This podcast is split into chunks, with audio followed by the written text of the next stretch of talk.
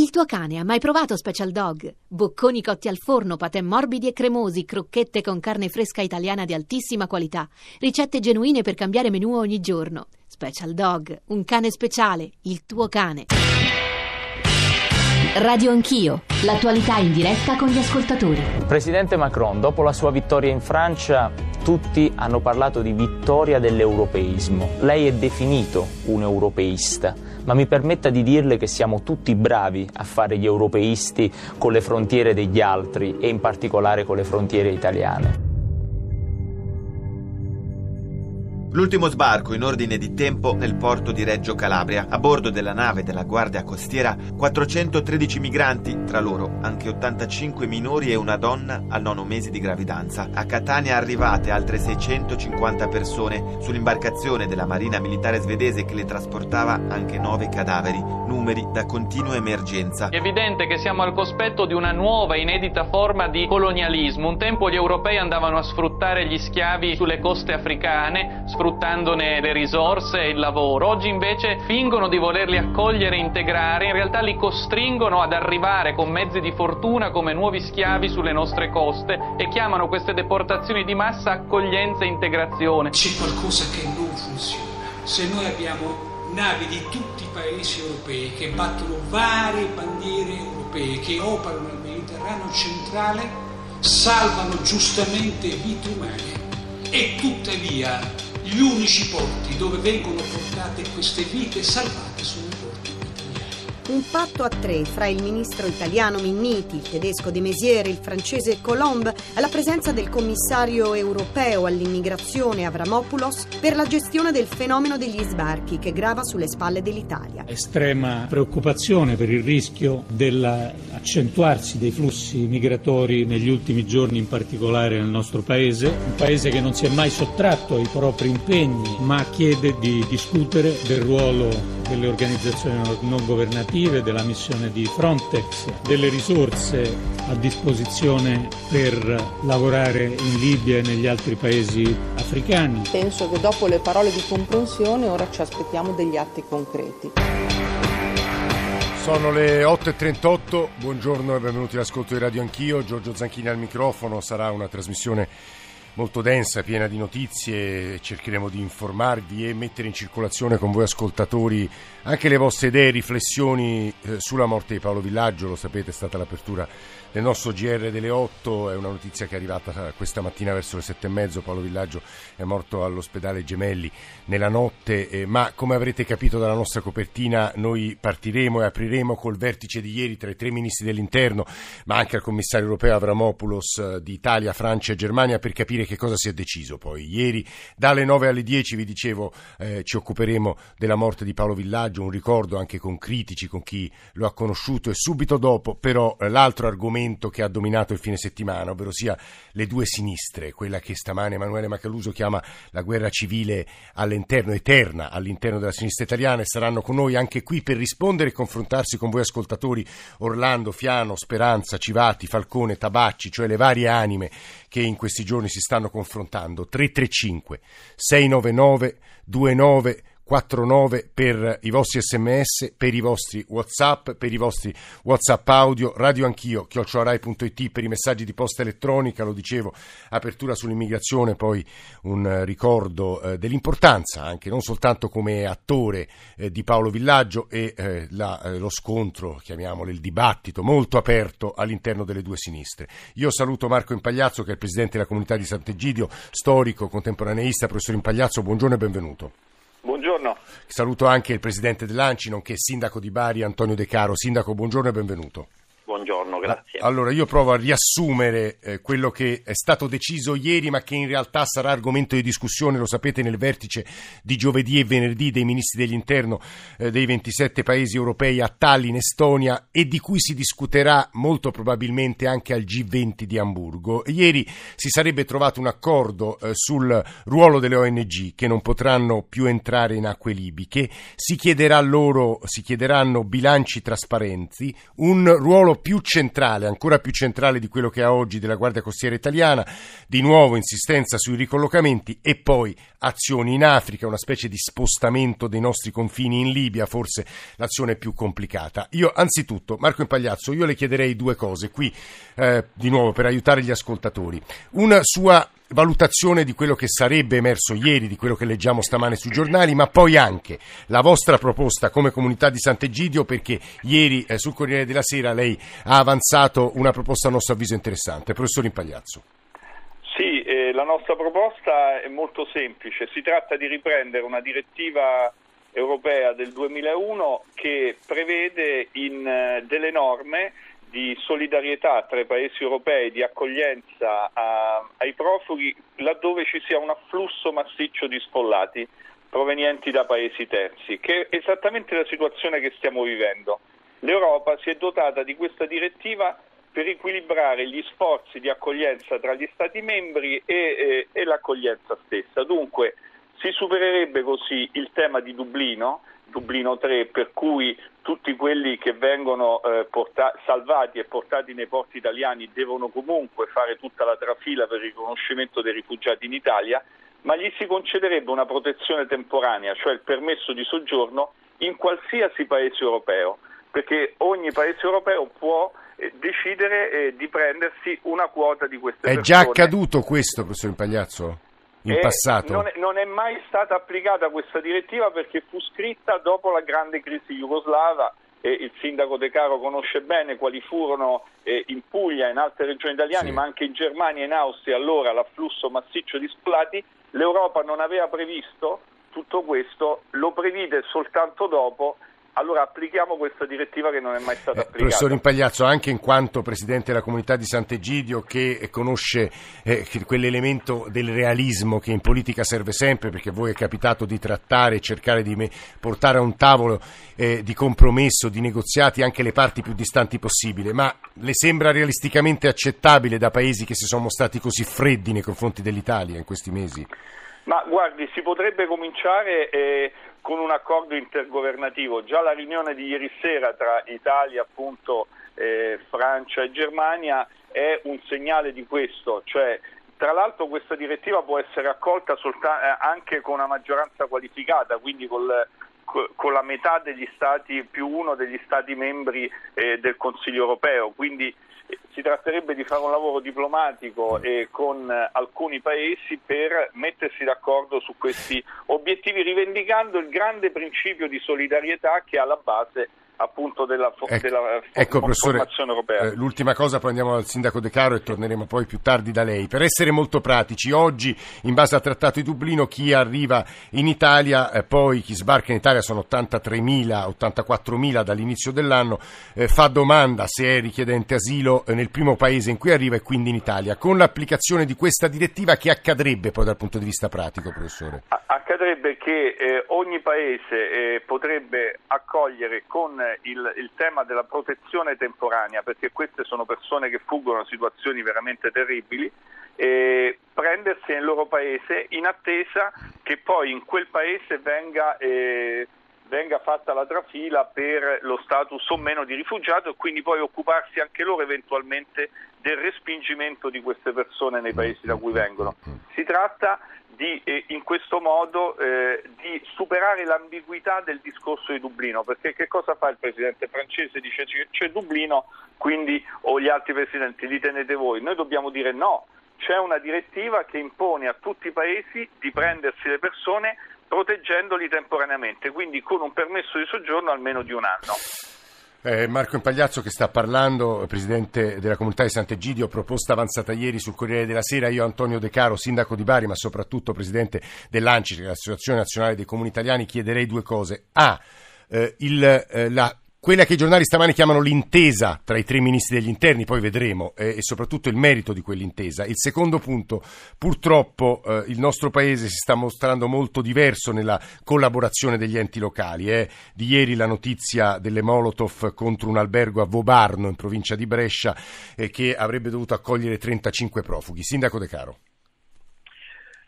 Sì, in realtà quell'intesa l'hanno chiesta i sindaci, perché siccome l'attuazione del dalla distribuzione del flusso migratorio sul territorio nazionale non funzionava, a cura dei prefetti, i sindaci ci hanno messo la faccia e hanno detto va bene, ce ne occupiamo anche noi, nel senso che abbiamo detto fateci fare gli Sprar, che sono dei centri di accoglienza che sono gestiti direttamente dai comuni, però ci mettete una sorta di clausola di salvaguardia, cioè nel senso che sono 3 migranti per ogni 1.000 abitanti, se apro uno Sprar come comune, ovviamente sempre finanziato dal governo per il tramite dei fondi europei, e ho raggiunto la mia quota, nessun prefetto poi può portare nel mio comune, nella mia comunità, ulteriori migranti. Questo è accaduto, cioè abbiamo deciso di metterci la faccia dopo i fatti di Cona, che sono tornati di attualità avantieri, nel senso che a Cona, paese di 3.000 abitanti, sono arrivati 1.400 migranti, tutti nella stessa caserma. Noi abbiamo sempre detto non è accoglienza per le 1.400 persone che vengono da posti diversi, hanno abitudini diverse, stanno tutti nella stessa caserma, è un problema sociale che può trasformarsi in fenomeni di intolleranza per una comunità di 3.000 persone che vede arrivare 1.400 persone tutte nello stesso posto e tutte nello stesso momento. Sì, non a caso il piano prevede, se non sbaglio, 2,5 migranti ogni 1.000 abitanti. Ogni 1.000 abitanti. Cona avrebbe avuto 9 migranti, non 1.400. Il tema è che qualche giorno fa all'interno della caserma di Cona, dove ci sono ancora 1.400 migranti, è scoppiata una rivolta interna, perché i migranti non reggono più a vivere in una caserma in 1.400. Ieri è successa una cosa analoga in un comune in provincia di Brescia, e cioè lì c'è un CAS, non c'è uno SPRAR, è un centro di accoglienza che è gestito dalla prefettura, che però già vede la presenza di 35 persone, 35 migranti, e in quel comune di 8.000 persone i migranti dovrebbero essere 24. Ora non c'è lo SPRAR, c'è un CAS. Noi chiediamo ai prefetti, e quindi l'abbiamo chiesto al Viminale, l'aliquota rispettatela anche voi, nel senso che non è facile che poi un comune apre lo SPRAR da un giorno all'altro, bisogna fare il progetto, bisogna organizzarsi, bisogna fare la domanda, bisogna ottenere il finanziamento, occorre fare la gara per individuare la società, l'azienda, la cooperativa che poi deve gestire lo SPRAR. Nel frattempo cerchiamo insieme di rispettare quelle percentuali. Se in un comune che ha già superato con il CAS la quota dei propri migranti gliene stai portando altri 26 rispetto ai 35 che già c'hai, poi possono scattare dei meccanismi di intolleranza da condannare, perché spero che possano arrestare quelle persone che hanno tirato le molotov, però in una comunità piccola se continui a portare migranti e quindi Sindaco Decaro? E quindi c'è la necessità da parte dei sindaci, ma anche da parte del Viminale, di attuare quel piano cercando di distribuirli in maniera uniforme. I comuni che hanno, non che accolgono, perché molte volte sono le prefetture che non vanno ad individuare i comuni dove non ci sono migranti. I comuni dove ci sono migranti accolti direttamente attraverso lo SPRAR, o dove le prefetture hanno individuato attraverso una gara o attraverso degli immobili pubblici, hanno messo dei migranti nei comuni, in tutto sono 3.000, ce ne sono ancora 5.000 dove non c'è nessuno. In quei 5.000 i sindaci devono fare lo SPRAR, e molti lo stanno facendo, ma i prefetti devono cercare di aprire lì dei centri di accoglienza. E se si rifiutano i sindaci, come succede in Lombardo-Veneto, spesso comuni a guida leghista? Un sindaco non si può rifiutare, se c'è una gara e una gara viene vinta diventa difficile. Poi quanti sindaci rifiuteranno? È chiaro che mediaticamente un sindaco che dice di no va facilmente sui giornali, ma non sono i tanti sindaci che dicono di no. Ci sono, magari non si vogliono assumere la responsabilità di aprire uno SPRAR, ma se una prefettura apre un CAS all'interno di un comune, il sindaco non si può opporre, soprattutto se il CAS è limitato a quella quota di 3 abitanti, di 3 migranti. Decaro, gli ascoltatori ci stanno scrivendo, ed è in realtà un approccio che vorrei girare anche al professor Impagliazzo, soprattutto sul tema di un'intesa che non produrrà nulla. Lo dico perché Gianni da Verona ad esempio ci scrive: ma leggete stamane o guardate sui siti e che spazio riservano a questa presunta intesa i giornali tedeschi e francesi? Praticamente nulla. E poi l'insistenza sul ruolo delle ONG. Alcuni ascoltatori dicono: non è possibile che in realtà fungano da magnete e si sia creato in sostanza un corridoio umanitario. C'è un WhatsApp, ma prima Paolo da Milano sul ruolo delle ONG, di cui vorremmo parlare con Decaro e Impagliazzo. Paolo, buongiorno, benvenuto. Sì, buongiorno. Complimenti per la trasmissione. Grazie. Volevo solo fare una domanda semplice, vorrei capire perché un'ONG svedese, per esempio, non porta i rifugiati in Svezia anziché sbarcare in Italia. No, ci sono delle ragioni anche pratiche alle quali credo potrà rispondere il professor Impagliazzo, ma è una domanda molto comune che percorre anche la conversazione, la riflessione dei nostri ascoltatori. Un WhatsApp e poi torniamo da Decaro Impagliazzo. Ecco il WhatsApp. Buongiorno, Andrea da Modena, vorrei riassumere così. Noi siamo europei quando pare l'Europa, l'America, la Germania, da tirare fuori dei soldi, salvare le banche e altre cose. E quando si tratta di aiutare l'Italia per il discorso migranti, che è stata lasciata completamente sola in balia, tutti fanno orecchie da mercante. Poi volete spiegare cortesemente come siamo messi in Libia, perché non si riescono a bloccare dalle partenze dalla Libia, mettendo anche la nostra guardia costiera o le navi militari? Cosa le abbiamo da fare noi le navi militari, scusate? Le abbiamo solo per far vedere che abbiamo due portaerei? Qualcuno vorrei che mi spiegasse questo, grazie. Si è parlato anche in questi giorni di blocco navale, in realtà è molto difficile, così come si pongono questioni di diritto internazionale, diritto della navigazione, sull'idea di portare attraverso i mercantili o le ONG di altri paesi nei porti di altri paesi i migranti. Decaro, sindaco di Bari, se riesce in meno di un minuto, e poi il professor Impagliazzo. Antonio Decaro. Le navi ONG non fanno più l'attività originaria assolutamente meritoria era quella di andare all'interno delle acque internazionali e cercare di salvare tanta povera gente che, ricordo a tutti, soprattutto ai cittadini del mio paese, scappano il più delle volte da guerra, da fame, da carestia.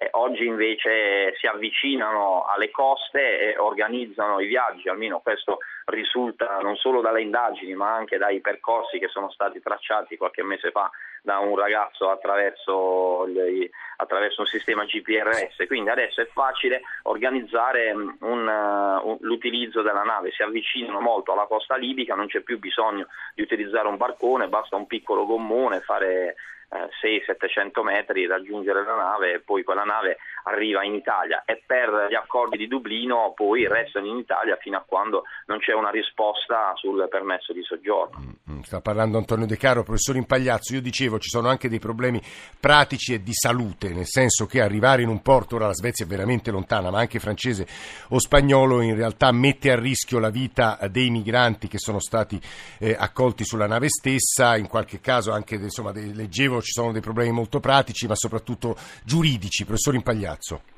Beh sì, diciamo che il tema fondamentale è quello di trovare un porto sicuro il più vicino possibile. Il primo porto più vicino è certamente Malta, che però è una piccola isola che ha già un numero, diciamo, molto alto di persone, e poi c'è la Sicilia, c'è la Calabria, insomma c'è l'Italia. Il tema più generale è: perché, per esempio, noi non ci siamo chiesti le navi di Frontex, sì, che battono bandiera francese, spagnola, slovena, eccetera, eccetera, non portano queste persone nei loro paesi? Perché l'Italia ha firmato un accordo pur di avere Frontex e i fondi di Frontex, per cui tutte queste navi devono venire in Italia. Allora ridiscutiamo anche Frontex, dico io. Perché prendersela soltanto con le ONG che fanno un grande lavoro umanitario? Non spariamo sulla Croce Rossa, dico io. Bisogna ridiscutere, se dobbiamo ridiscutere con l'Europa ridiscutiamo di tutto. Allora anche le navi Frontex portino i migranti nei porti. Però se non sbaglio, professore, solo il 10% delle operazioni, sì, di salvataggio è opera di Frontex, no? Esatto. Questo è vero, dico, però se si deve ridiscutere tutto, ma io poi dico agli ascoltatori, sì, voi avete ragione in parte sulla questione ONG, perché comunque... Ma aspetti un secondo, professor Impagliazzo, perché su questo credo sia molto importante stamane la voce, seppur molto brevemente, di Riccardo Gatti, che è il direttore di una ONG spagnola che si chiama Proactiva Open Arms, che da tempo è impegnata nelle attività di ricerca e soccorso del Mediterraneo e che spesso ci ha raccontato il lavoro che facevano. Buongiorno Gatti, benvenuto. Buongiorno. Ha un po' di ritardo nella telefonata perché lo raggiungiamo con un satellitare. Una domanda secca: avrà visto che nell'intesa o pseudo-intesa di ieri si sarebbe stabilito che le ONG non potranno entrare in acque libiche e dovranno avere bilanci trasparenti. Gatti, questo per voi sarà un problema? Ma non è mai stato un problema, evidentemente. olimpiche, a meno che non ci sia un naufragio, e quello è d'obbligo, stando alle leggi internazionali in tema di salvataggio in mare, e i bilanci trasparenti. Quello è un problema anche perché sempre abbiamo detto che i nostri bilanci sono trasparenti e basta. Scusi Gatti, perché non le portate in Spagna? Non li portate in Spagna? Chiede un ascoltatore. Come, scusa? Perché non portate i migranti, i richiedenti asilo in Spagna, visto che siete un'ONG spagnola? Perché le leggi internazionali di salvataggio in mare dicono che ovviamente bisogna portare i naufragi nel porto più vicino e più sicuro. Il porto più vicino e più sicuro è l'Italia. Questa è una risposta che... Se fossimo più vicini alla Spagna li porteremo in Spagna, se fossimo più vicini alla Francia ugualmente li porteremo in Francia. Sì, questa è una risposta che, come dire, chiude un po' l'argomento. Professor Impagliazzo, abbiamo un minuto, grazie davvero a Riccardo Gatti perché lei stava finendo una frase e anche la risposta di Gatti è significativa. Professore, Presidente della Comunità di Sant'Egidio. Sì, appunto, voglio dire, queste ONG fanno un lavoro che ci risparmiano di molte morti nel mare.